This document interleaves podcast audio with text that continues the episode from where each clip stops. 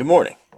This is the February 1st episode of the Daily Wrestling News Show, where we're on a mission to teach, learn, and remember the history of professional wrestling with everyone who wants to join us. My name is John, and on today's episode, we pose the question who crossed the line again on this day in 1997? Crossing the line again insinuates that you've crossed the line before. And of course, I'm talking about the famous night the line was crossed in February of 1994. It was a show at the ECW Arena that featured Shane Douglas in the main event for the Heavyweight Championship. No, it's not the night Shane won the NWA World Heavyweight Championship and threw it down to declare himself ECW Heavyweight Champ. That wouldn't happen until late August of that year. But on February 5th, 1994, Eastern Championship Wrestling crossed the line when their nearly 50 year old heavyweight champion, Terry Funk, defended his title in a 60 minute time limit draw against Sabu and Shane Douglas. Journalist Dave Meltzer would laud the performance for not only its overall quality, but the fact that at the time, putting on a triple threat world title match was quite out of the ordinary.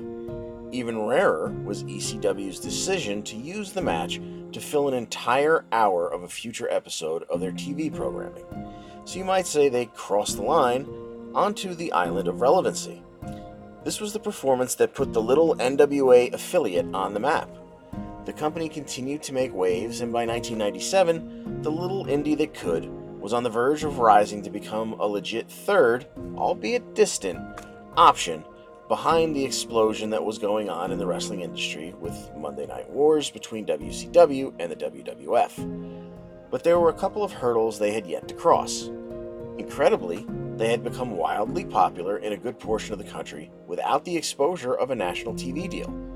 ECW was still being consumed piecemeal via small local TV deals on inconsistent days at inconsistent times, far too often being preempted by local sports programming that was marginal at best. This forced ECW fans to sometimes rely on internet reports to fill in the blanks. But the growing ECW fan base was rabid and would do whatever was necessary to get their fix. And I speak from firsthand experience. And that brings us back to February of 1997 when ECW presented Crossing the Line Again from their home base bingo hall on the corner of Swanson and Ritner. Early on the card, we saw the ECW debut of Lance Storm, who would beat Balls Mahoney. A little later was a sub two minute squash of Axel Rotten by Dr. Death Steve Williams. Afterwards, Dr. Death declared he wanted a shot at the ECW World Heavyweight Championship, which brought out the champ Raven. It wasn't long before fists were flying between Raven and Williams, and this brought out Commissioner Todd Gordon. In a very ECW move, Gordon declared, mid impromptu brawl, that this would be a title match. Big Stevie Cool would reappear and attack his mortal enemy Raven, but when Dr. Death rejected a BWO t shirt, Stevie hit him with three consecutive super kicks, opening the door for Raven to end the match with an even flow DDT.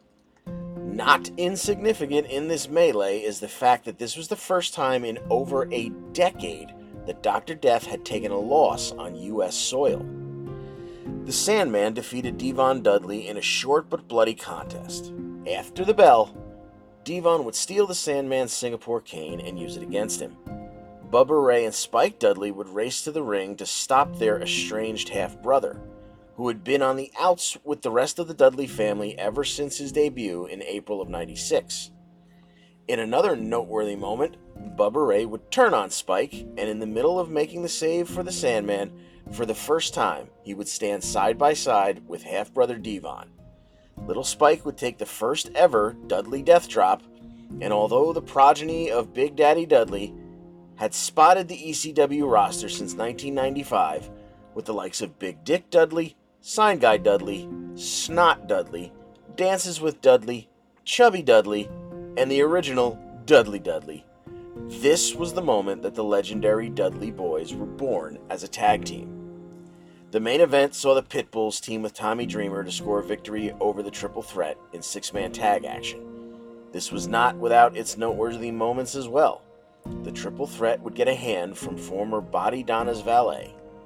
Nope, not that one. While Sunny is the Bodydonnas' valet you remember, The one you have probably forcibly tried to forget was Cloudy. You know, the antithesis of Sunny. Because regardless of the long blonde wig, in a stroke of WWF creative genius, Cloudy was a dude. So Cloudy tried to help Candido and company, but got run off by Beulah McGillicuddy. And then the Pitbulls and Dreamer would get additional unplanned assistance from the Masked Man, who debuted in January and stated his New Year's resolution was to fuck with Shane Douglas.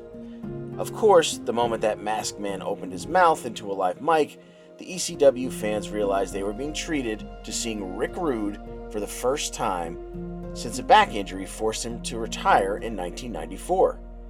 But even with Dr. Death's landmark pinfall, the debut of the man from Calgary, dramatic pause, Alberta, Canada, and the birth of the Dudley Boys, and even a Rick Rude sighting, the biggest moment of the night happened at the top of the show before the opening bell for the evening. Much of the roster was in the ring, including Sabu, and the remaining athletes were in the Eagle's Nest, including Taz. Paul Heyman opened the show with an announcement. Paul E tells the fans that despite cancellations, lawsuits, and rumors, and thanks to the fans' cards, letters, phone calls, telegrams, and emails, on Sunday, April 13th, the wrestling worlds would be exposed to ECW for the very first time on pay per view.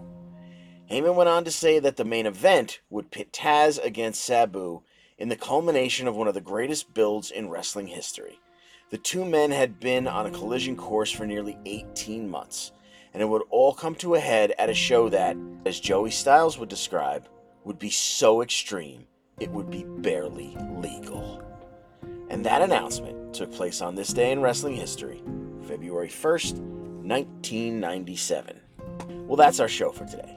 The Daily Wrestling News Show is a Minutes to Bell Time production. Learn more at minutestobelltime.com. This episode was written by John DeConti. Subscribe to the Daily Wrestling News Show on your podcast player of choice and join us in the Daily Wrestling News Show Facebook group.